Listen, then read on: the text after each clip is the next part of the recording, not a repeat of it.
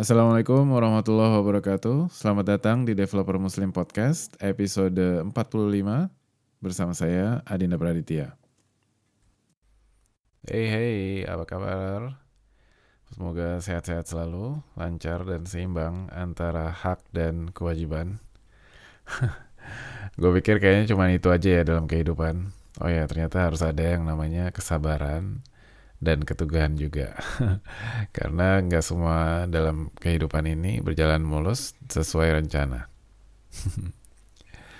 Makasih udah dengerin podcast ini, terutama buat lo yang masih setia.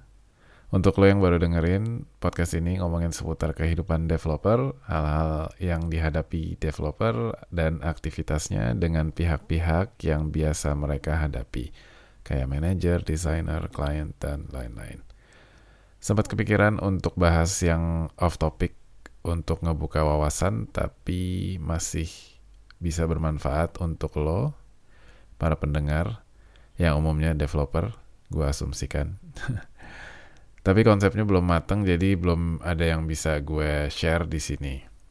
Jadi untuk ngebahas kayak topik yang apa yang nggak biasa gue bahas di sini misalnya ya off topic lah gitu atau mungkin bisa juga yang lebih santai. Ya kita lihat aja nanti. Terus gue mau singgung sedikit soal survei pendengar. Makasih banyak untuk lo yang udah ngisi. Buat lo yang belum, tolong diisi. Karena gue perlu dukungan dari lo semua supaya gue dapet tanggapan dan gambaran dari pendengar gue.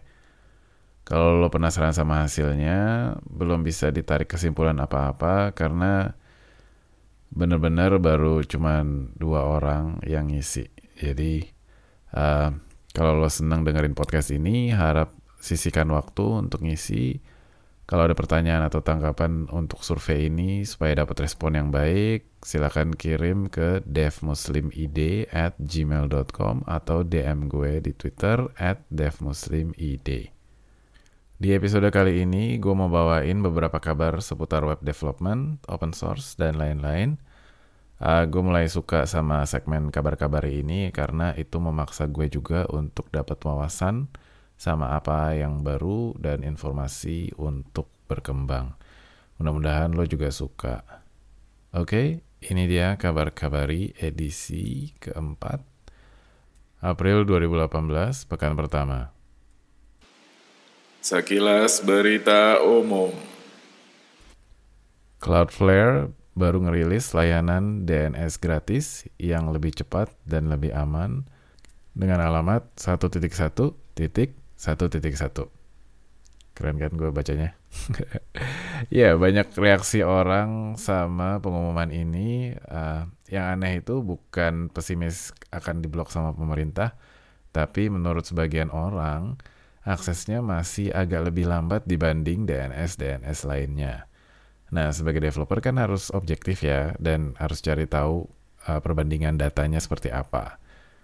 Uh, cleanbrowsing.org bikin tool atau shell script sederhana untuk mengukur performa DNS. Bisa dijalanin di Unix dan Windows dengan Linux subsystem. Gue sendiri belum cek karena nggak ngerasa lambat pakai uh, alamat itu satu satu satu satu itu. Um, oh ya sedikit tambahan, clean browsing itu uh, bagus. Coba lo cek situsnya cleanbrowsing.org. Uh, mereka uh, sangat mengadvokasi internet yang aman. Jadi gue saranin juga untuk lo cek nggak hanya toolnya dan juga websitenya.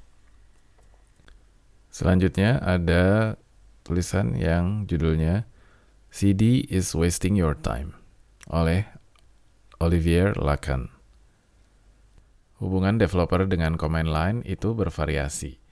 Meskipun lo nyaman dan sering berinteraksi sama command line, beliau ngingetin kalau perintah cd yang biasa dipakai untuk ganti-ganti folder itu ternyata buang-buang waktu lo. Dia ngejelasin dan mengenalkan sebuah tool namanya AutoJump. Agak susah ngejelasin cara kerjanya lewat audio seperti ini, Mending lo langsung baca aja tulisannya. Gue sendiri sempat pakai beberapa waktu terus ganti tool yang fungsinya sama persis, yaitu Z.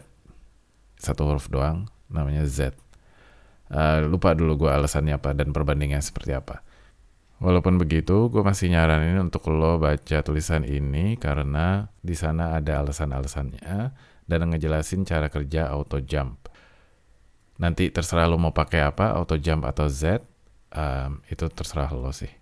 Menurut gue pribadi nggak ada nggak ada perbedaan yang berarti gitu. Selanjutnya ada Erika Lindbergh yang nulis di blognya GitLab tentang cara menghindari burnout atau kondisi di mana lo terlalu capek sehingga nggak bisa aktivitas atau mikir untuk coding. Judul artikelnya adalah How to Recognize Burnout and How to Prevent It. Uh, gue kutip di sini, di gue kasih terjemahan, nanti lo lihat aja um, artikelnya. Jadi di antara bagian yang menarik adalah tulisan beliau yang gue kutip, bikin batasan-batasan yang jelas antara kerjaan dan rumah gue lagi berusaha untuk membatasi berapa hari gue kerja yang lebih dari 8 jam dengan menjadwalkan aktivitas luar di malam hari bareng teman-teman atau pasangan atau langsung aja blok kalender gue dan bikin reminder untuk waktu-waktu di mana gue harus benar-benar istirahat. Dan waktu dan pas waktu istirahat gue bikin seperti kayak ritual gitu gimana gue matiin komputer keyboard uh, monitor dan lampu. Supaya gue juga lebih susah lagi untuk balik lagi ke komputer um, untuk menyelesaikan satu hal yang terakhir yang nanggung gitu. Ya itu kutipan beliau yang gue terjemahin secara bebas um, benar-benar menarik dan juga tambahan dari gue sedikit adalah Lo bisa cek lebih lanjut bagaimana hubungan dan pentingnya tidur untuk developer uh, di episode 43 di mana gue ngebahas uh, tidur bareng Kunto Aji Kristianto. Oke, itu aja kabar-kabar yang di kategori umum. Selanjutnya kita pindah ke kategori web development. Web development. Kent C. Dodds, seorang aktivis open source, trainer, Google Developer Expert, dan seabrek-abrek aktivitas lainnya, baru nulis tulisan dengan judul Building Production Apps 100% in the Browser, yang menceritakan bagaimana beliau bikin dan deploy dua aplikasi ke production tanpa harus download kode sama sekali. Jadi 100% di browser. Judul yang heboh dan gue sempat terkagum-kagum baca tulisannya berpotensi untuk bikin down juga dan ngerasa kita ketinggalan jauh sama beliau. Ya walaupun emang jauh tapi jangan bikin down juga gitu ya. Tapi gue berharap agar lo juga jangan sampai begitu. Untuk tulisan seperti ini yang gue lakukan adalah menganalisa sebagai berikut. Pertama-tama cari tahu bagaimana beliau melakukannya. Terus library atau tool apa coding di browser yang 100% itu jadi memungkinkan masukin library atau tool ini ke daftar hal-hal yang lo coba atau operate di lain waktu dengan catatan tambahan kalau perlu. Misalnya beliau pakai code sandbox, yaitu fungsinya apa dan lain-lain. Kasih catatan di situ. Terus selanjutnya ambil benang merahnya. Di sini beliau sangat baik karena sudah menyebutkan sendiri kesimpulan dan uh, gimana benang merahnya di tulisan itu. Uh, gue terjemahin dan gue kutip. Pas gue bikin ini, gue belajar sesuatu. Menurut gue, bikin sesuatu itu jadi cara yang terbaik untuk menentukan lo mau belajar apa. Kalau lo belajar dari konten atau tulisan aja karena emang udah tersedia, ya nggak apa-apa gitu. Tapi itu susah untuk memasukkan uh, pelajaran atau tutorial itu ke konteks yang tepat. Tapi kalau lo bikin sesuatu, itu akan lebih bermanfaat banyak buat lo dan lebih membekas. Jadi coba aja cari masalah kecil yang benar-benar lo atau orang-orang di sekitar lo hadapi. Terus bikin sesuatu untuk menyelesaikan masalah itu. Lo akan belajar banyak.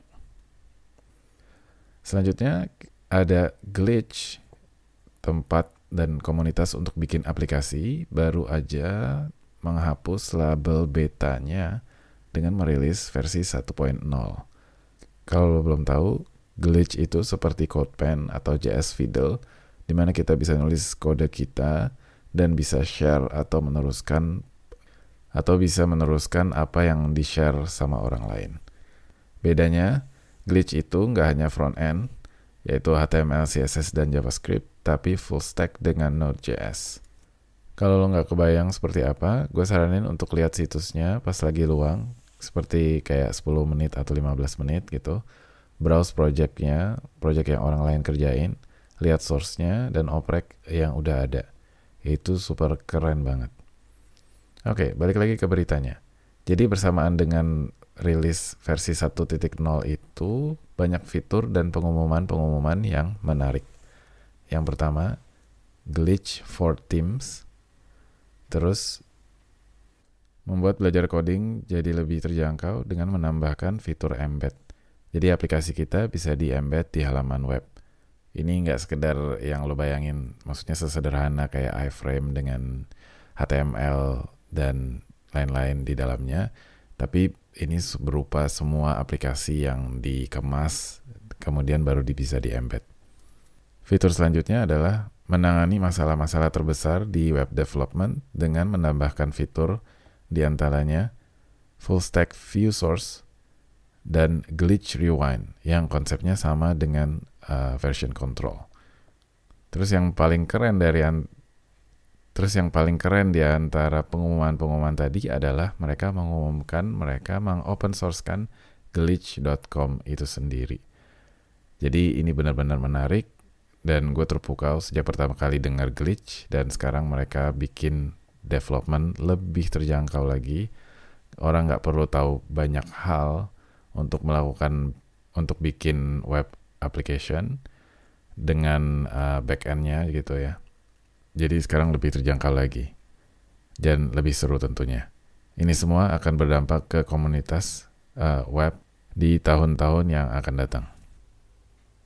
Selanjutnya Test Driven REST oleh Mihai Emil, seorang Java developer yang nulis, dan gue kutip, kalau kita sepakat sama RESTful API harus memberikan kurang lebih kegunaan yang sama seperti UI, berarti kita bisa pakai test yang sama untuk UI automation dan API testing. Dengan asumsi, abstraksi, dan hubungan yang kita buat di antara keduanya ini benar-benar sesuai. Ini akan menjamin bahwa API itu navigable dan mengikuti prinsip HATEOAS. Selesai kutipannya.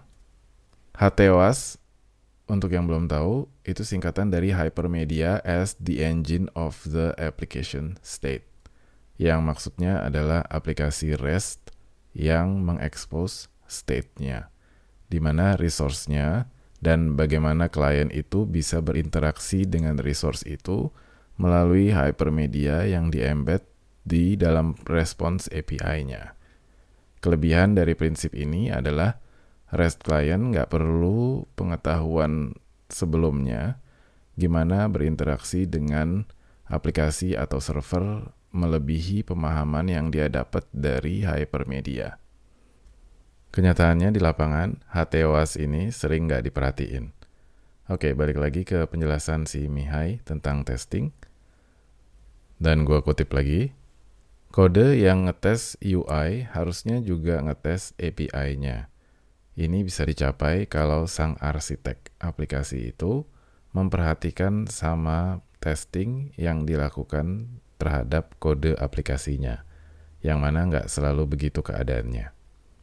Akhir kutipan. Ya, kalau lo bingung, mending lo langsung lihat aja artikelnya karena ini benar-benar menarik. Mungkin gue ngebawainnya nggak terlalu pas atau menarik gitu ya. Dia ngasih contoh testing API-nya GitHub. Selanjutnya, um, lo tau nggak sih kalau DevTools yang ada di Chrome itu bisa melakukan banyak hal. Kalaupun lo ngerasa udah banyak tahu, Gue tantang lo untuk baca kumpulan tip dan trik dalam memakai Chrome DevTools. Pasti ada hal yang baru yang belum lo ketahui. Buat lo yang jarang pakai DevTools, kumpulan ini bisa jadi panduan lo untuk naik level sebagai web developer. Jadi handal gitu. Silahkan lihat uh, artikelnya, kumpulan tips dan triks untuk Chrome DevTools. Kita udah selesai di bagian web development. Selanjutnya kita pindah ke open source. Sekilas berita open source. Yang pertama ada proyek namanya Dejavu, The Missing Web UI for Elasticsearch. Hari gini kalau pakai dashboard yang masih perlu loading untuk setiap halaman, itu kayaknya mengganggu banget ya. Atau misalnya pas submit form itu harus loading yang agak lama gitu, harus ngerender semua halamannya itu kayaknya nggak banget ya, kurang cepet. Makanya tim appbase.io bikin web client untuk Elasticsearch. Karena bawaan web UI dari Elasticsearch ini agak ketinggalan. Semoga bermanfaat untuk lo yang pakai Elasticsearch. Selanjutnya ada tool namanya Consola, an elegant console logger. Ini berupa modul NPM yang berguna untuk mengeluarkan output yang bagus, maksudnya berwarna gitu. Sekedar gambaran, konsola ini punya method seperti info, success, error, dan lain-lain yang akan menyesuaikan dengan warnanya. Jadi akan merelasikan misalnya info dengan apa, sukses dengan hijau, dan lain-lain. Terus log atau outputnya juga bisa di group jadi kita bisa mengkategorisasikan saat mengeluarkan output. Ya, jadi misalnya kalau lo lagi nulis script mengenai CSS atau JavaScript, modification, apa pun itu, kita bisa nulis log atau mengeluarkan output, misalnya nama prosesnya apa gitu. Dan itu bisa di grup sehingga kalau di kita ngejalanin proses secara keseluruhan, kita bisa ngelihat oh ini log yang dari proses ini gitu. Dan gak hanya itu, ada juga yang namanya built-in reporter. Apa itu? Gue persilakan untuk lo langsung lihat aja ke readme-nya di GitHub. Selanjutnya ada tool lagi yang namanya Gron. Gron makes JSON more grabbable. Sebuah command line tool yang mengubah JSON menjadi discrete assignments supaya bisa lebih mudah untuk melakukan perintah atau di pipe dengan perintah grab sesuai dengan kebutuhan kita. Dan bisa lihat path-nya yang absolute ke data kita yang kita cari dengan perintah grab tadi. Ini jelas akan mempermudah eksplorasi API yang memberikan JSON file yang sangat besar tapi dokumentasinya jelek banget. Fungsi sebaliknya juga bisa. Jadi ground mengembalikan data yang udah kita filter dengan grab tadi ke format JSON. Nggak kebayang? Lihat aja langsung ke GitHub-nya. Link ada di catatan episode. Selanjutnya ada project namanya Web Dash. Orchestrate your web project. Web Dash adalah proyek Node.js yang memberikan web dashboard untuk proyek aplikasi web. Intinya sih cuman itu, tapi kelebihannya dia punya sistem plugin, jadi banyak plugin yang tersedia yang dibikin sama komunitasnya. Sebagai gambaran, jadi lo install WebDash dan pluginnya sebagai dev dependencies di project Node.js lo, terus jalanin npx WebDash serve. Di antara pluginnya adalah WebDash package JSON, ini untuk menganalisa package JSON lo, terus menampilkan modul-modul NPM di dashboardnya. Dan nggak cuma itu, WebDash juga memeriksa ada versi terbarunya nggak dari package-package ini. Dan bisa langsung diupdate melalui interface WebDash. Memang super keren. Terus plugin berikutnya ada WebDash NPM Scripts. Plugin ini akan menampilkan tiga NPM script utama yang ada ke dashboard dan bisa dijalanin juga dari sana. Terus kalau misalnya ada lebih dari tiga script, sisanya akan dijalanin melalui dropdown. Terus kalau scriptnya jalannya agak lama, lo bisa batalin melalui dashboard. Terus outputnya juga lo bisa lihat dari dashboard itu. Gila bener-bener. Kurang apa? Kurang apa lagi? lo bakal kecanduan kayaknya. Ini baru dua plugin yang mungkin bisa dibilang standar di Web Dash. Udah buruan, lo cek aja Web Dash. Emang harusnya nggak ada jarak ya antara developer dengan terminal. Tapi dengan tool ini kan lebih enak gitu, lebih maksudnya enak dipandang gitu.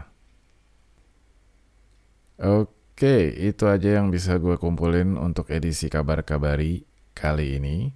Harap kasih komentar sejauh ini gimana kemasannya. Atau lo juga bisa kasih komentar atau masukan tanggapan secara umum tentang podcast ini di devmuslimid at gmail.com atau DM gue di Twitter at devmuslimid. Jangan lupa kasih rating dan komentar yang bagus di Apple Podcast, Castbox, Player FM, TuneIn, atau di mana pun lo mendengarkan podcast ini. Itu pun kalau memang lo suka gitu ya. Terus jangan lupa isi survei pendengar. Benar-benar tujuannya untuk supaya gue bisa lebih ngertiin lo, bisa lebih mikirin tema yang cocok buat lo, terus bisa melakukan perbaikan-perbaikan supaya lebih bagus lagi isinya. Silakan ke devmuslim.id slash survei. Baik, gue pamit dulu. Sampai di episode Developer Muslim Podcast berikutnya, insya Allah. Assalamualaikum warahmatullahi wabarakatuh.